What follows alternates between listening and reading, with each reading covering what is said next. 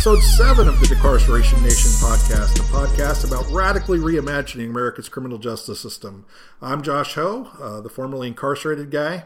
Among other things, I'm a freelance writer, criminal justice reform advocate, and the author of the book Writing Your Own Best Story Addiction, Living Hope. Joel.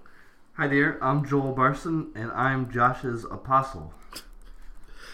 Oh my. All right. Today we're going to talk about the rest of kind of pre-sentencing. We started with that last week uh, when we talked, or the last time when we were talking about uh, what were we talking? Plea bargaining. Right. Yeah.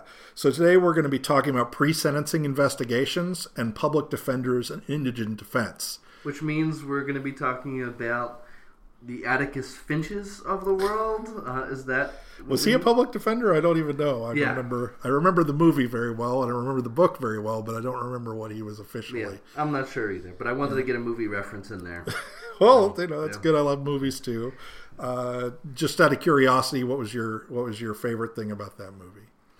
Well, I think obviously, like most people, his um, you know the integrity of this uh, you know champion of the underdog and and the disenfranchised, the marginalized, how um, you know how his um, determination to serve um, even those who couldn't afford it um, led to them getting the best defense and ultimately justice. Although not so much in that instance. Yeah, that's true. Yeah, yeah, good point. the end of the movie was not that yeah. the, that he yeah. got justice That's for true. the person who. But but nonetheless, Atticus Finch is an inspiration to many. Yeah, yeah, yeah. and you know Boo Radley too. Yeah, the um, the reading we did in preparation for today mostly made me want to find my nearest public defender and give them a hug.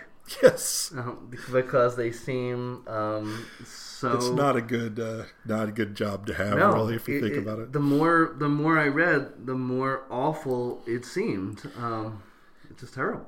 Yeah, and we'll get to that in a second. I kind of want to start with one of the most under investigated parts of the criminal justice system, which is the pre sentencing investigation, uh, which I find to be immensely troubling. Uh, so, can you explain what the connection is between that and um, and public defenders? Well, it's really more. It, we're really more just talking about all the things that happen before sentencing and trying to get through all of those. So the connection is really just that it's pre-sentencing, and a pre-sentencing investigation happens between the plea period and the sentencing period. So once you've been you've pled guilty or been found guilty but have yet to be sentenced, uh, you do what's called a pre-sentencing investigation. So um, you had some experience with that. Unfortunately, I did have firsthand yeah. experience with this. Uh, so I was tried in two jurisdictions uh, for similar charges that happened in two place cause, places because it was an internet crime. So anyone that I talked to was, you know, wherever they were, that's where the crime occurred. And so I had to do two pre sentencing investigations. And basically, what happens is that you meet with a parole or probation officer who you, at least I had never met before until that moment.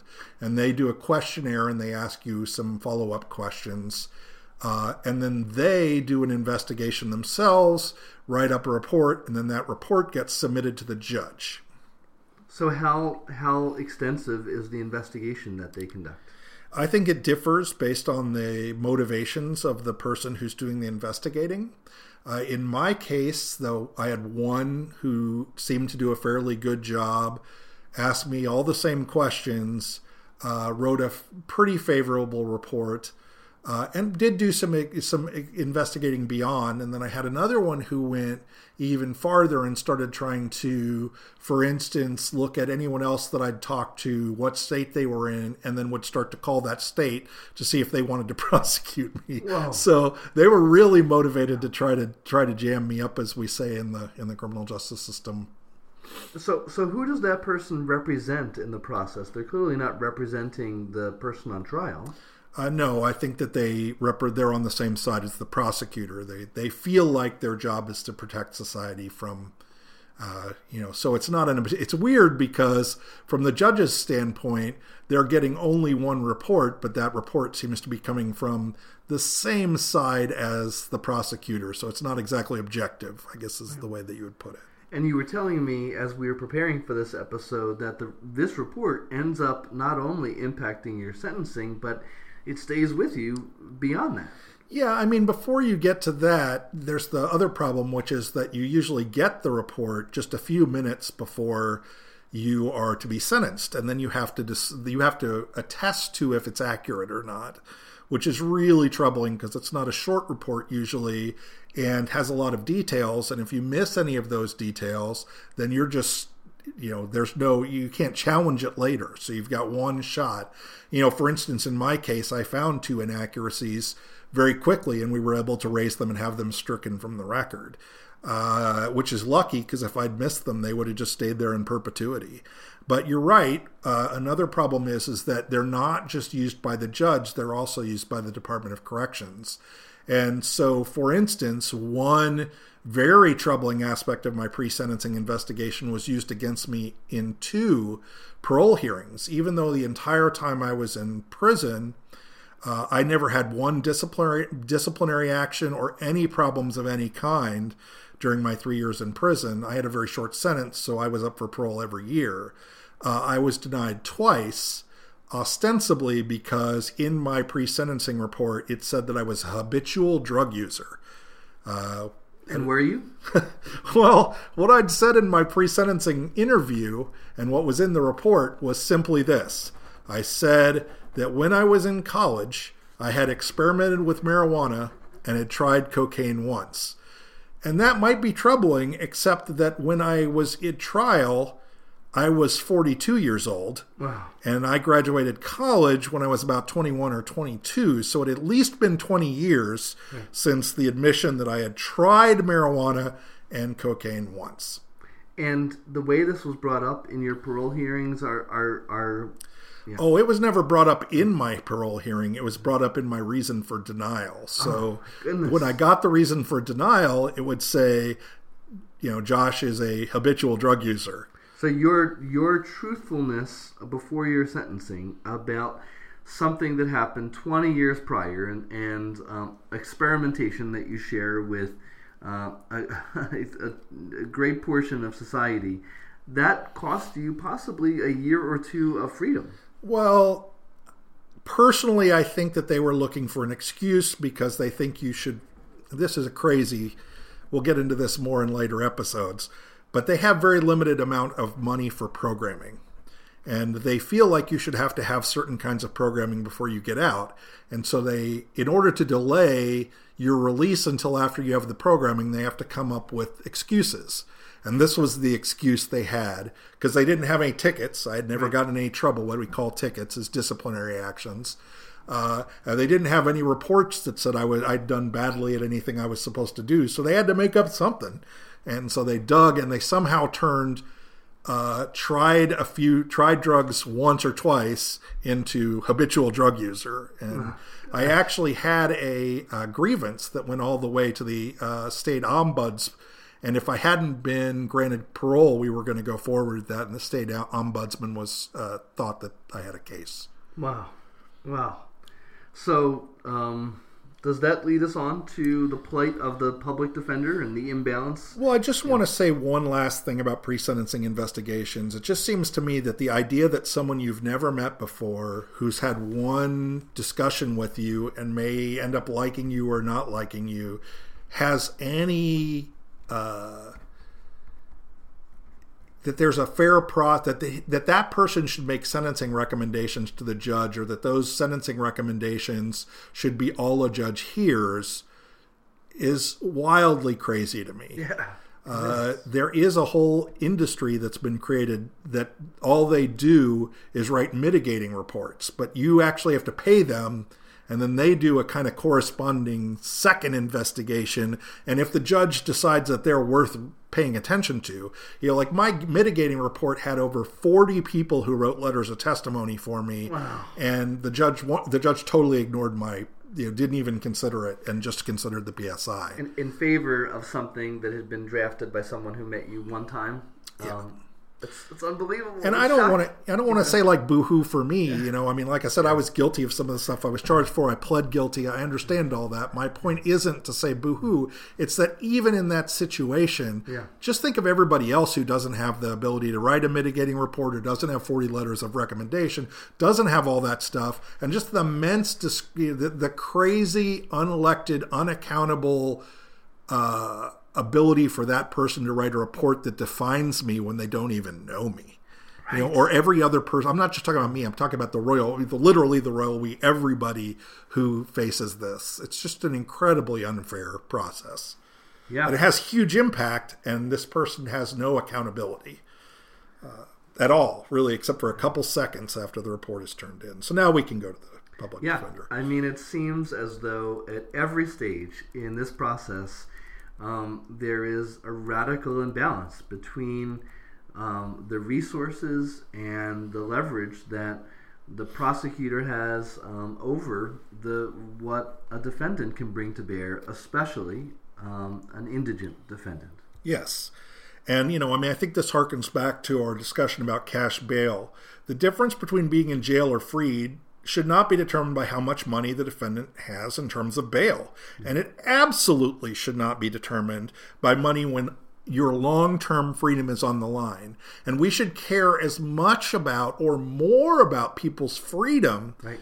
uh, than we do about almost anything else, including uh, relative risk of safety. I mean, we already, have, at least theoretically, the Constitution is designed to protect freedom uh, from, you know, it's it's supposed to be our core value.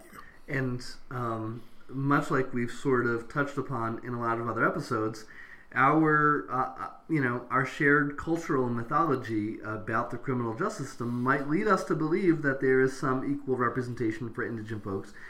In part, I say this because in every show that involves police and prosecutors and, and the criminal justice system and defense attorneys, you witness someone who's arrested being read their Miranda rights, where they're told they have a right to an attorney. Um, and it would seem that the system is projecting early on, unequivocally, that um, fairness and evenness in advocacy is is their right.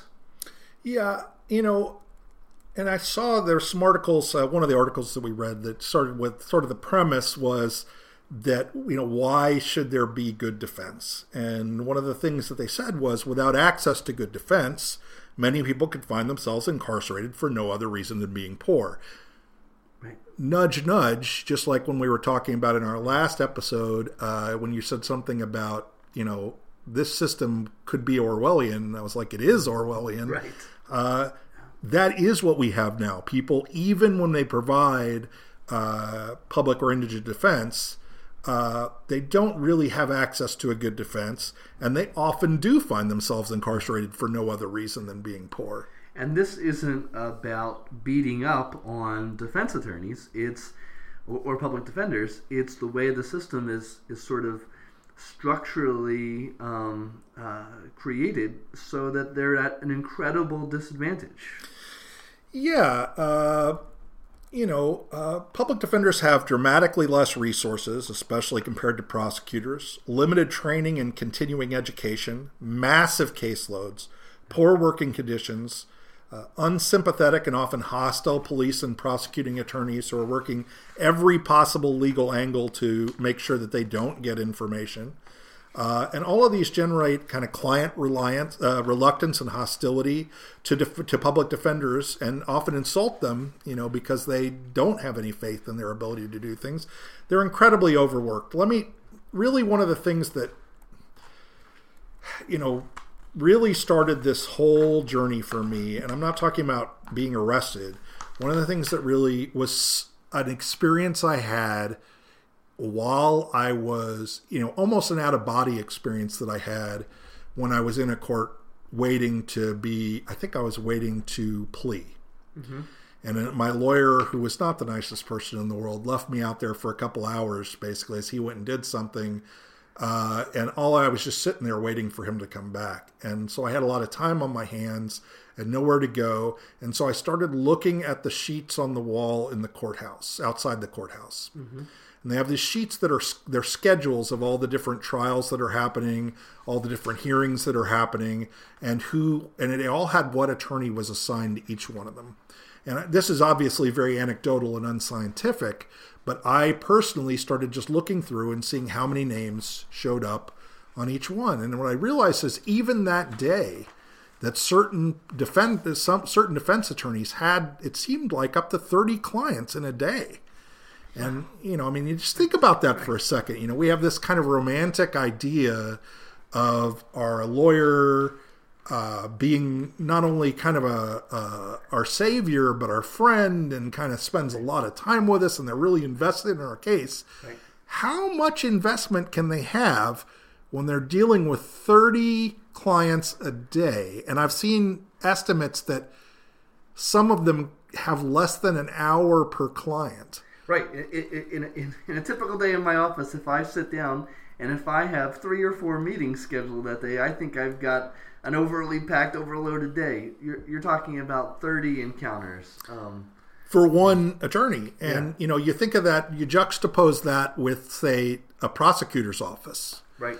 Where they have a much larger budget, right. they have a much larger staff, uh, they have you know the whip hand on almost every situation. Yeah, uh, it's it's a crazy imbalance.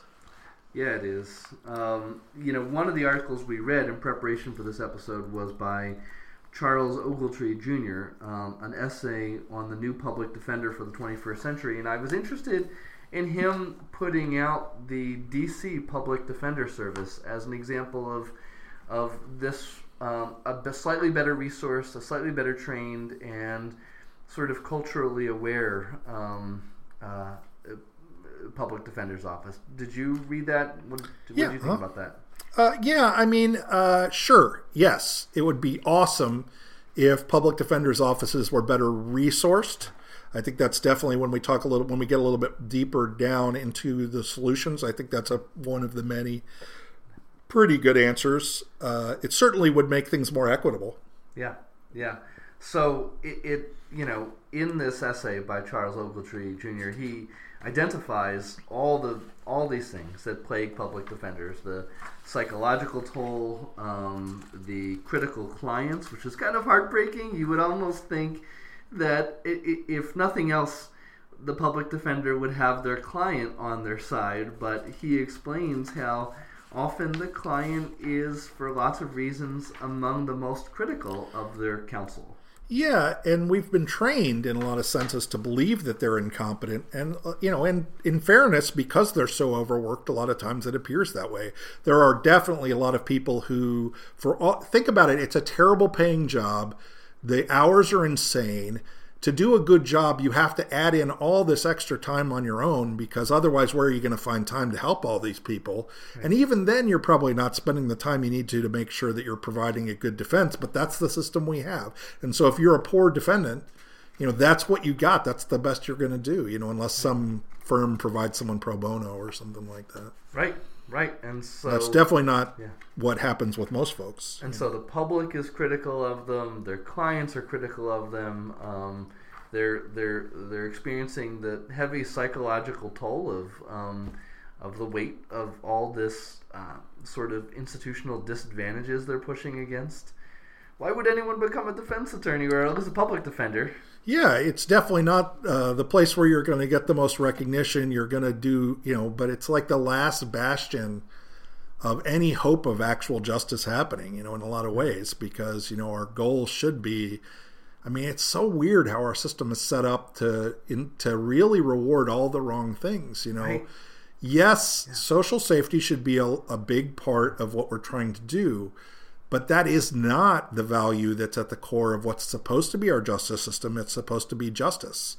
And justice is, is making sure that everybody gets, you know, the penalties that they deserve. And, you know, the, the to have freedom be uh, something that's held so dear that we fight against uh, anything that uh, retards freedom uh, with the to the utmost of our being, and that's definitely not what's happening. And you get these, you know these people who are heavily disadvantaged uh, trying to fight a good fight but probably not and i think another thing and you know i wanted to talk about this a little bit more for a while is how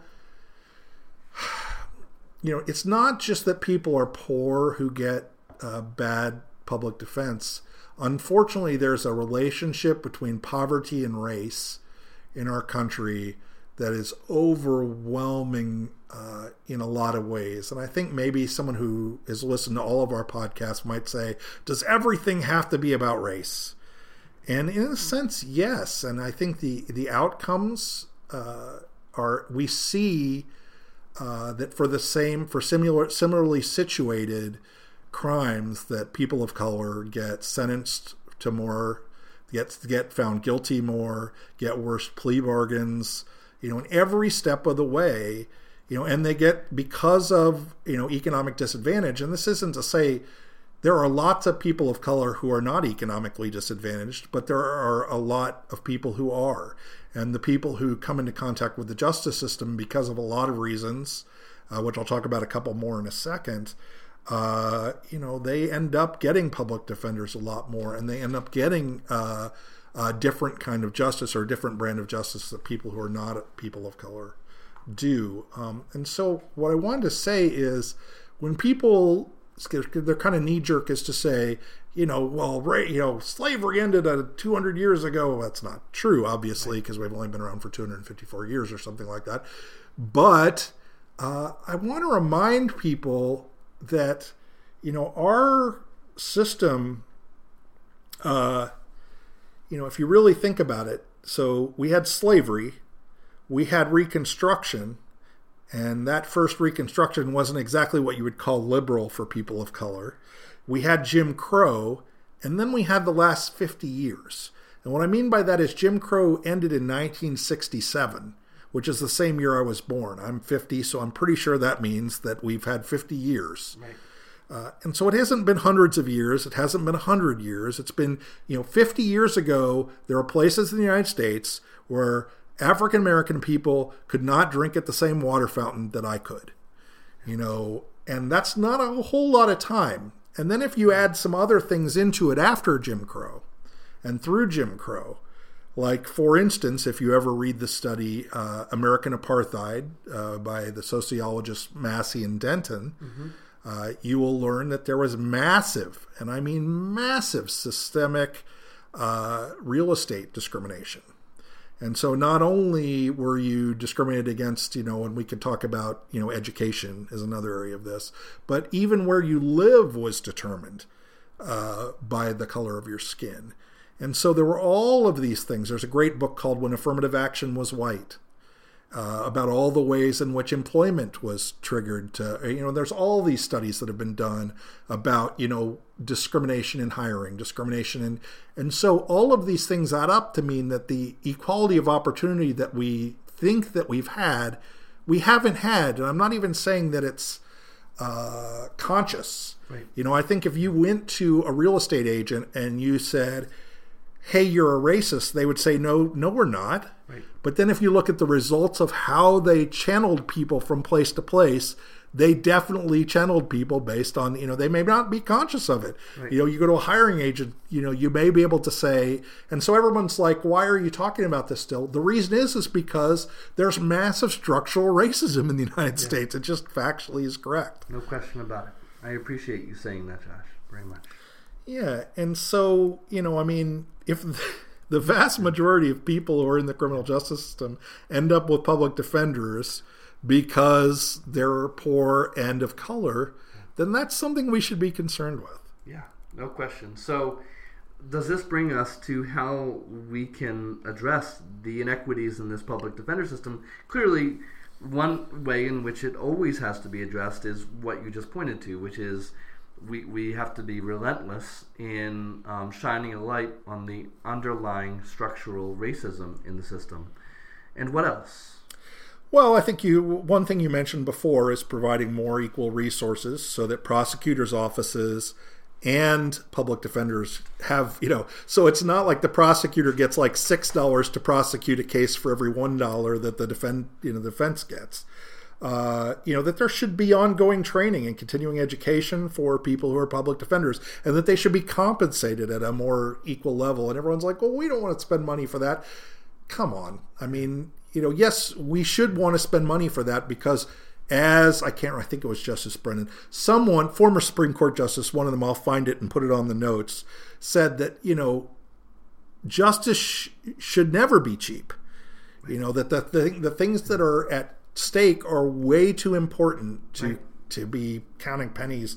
And on top of that, we don't seem to have any problem paying for the other side. Right. You know, why are we willing to let injustice happen uh, and look and be blind to it and keep pouring money on the one side but not the other? That doesn't make any sense to me. No. Uh, at all.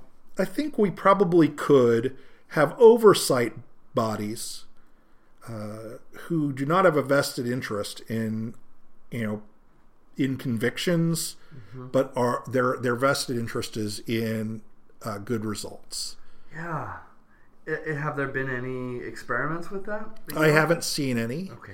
But I think in all of these things that we've talked about, you know, whether it be plea bargaining or prosecutors or, you know, this indigent defense, mm-hmm. that, you know, that there were some kind of an ombuds, right. someone who was in charge of saying, hey, you know that that weren't you know uh, and didn't answer to either the prosecutor or the defense or the judge or whatever, but that they answered to maybe the legislature or something like that, and that their purpose was to look at the system kind of like in uh, police departments where they have internal affairs. Right. And their job is just to see if these people, if the system is working correctly.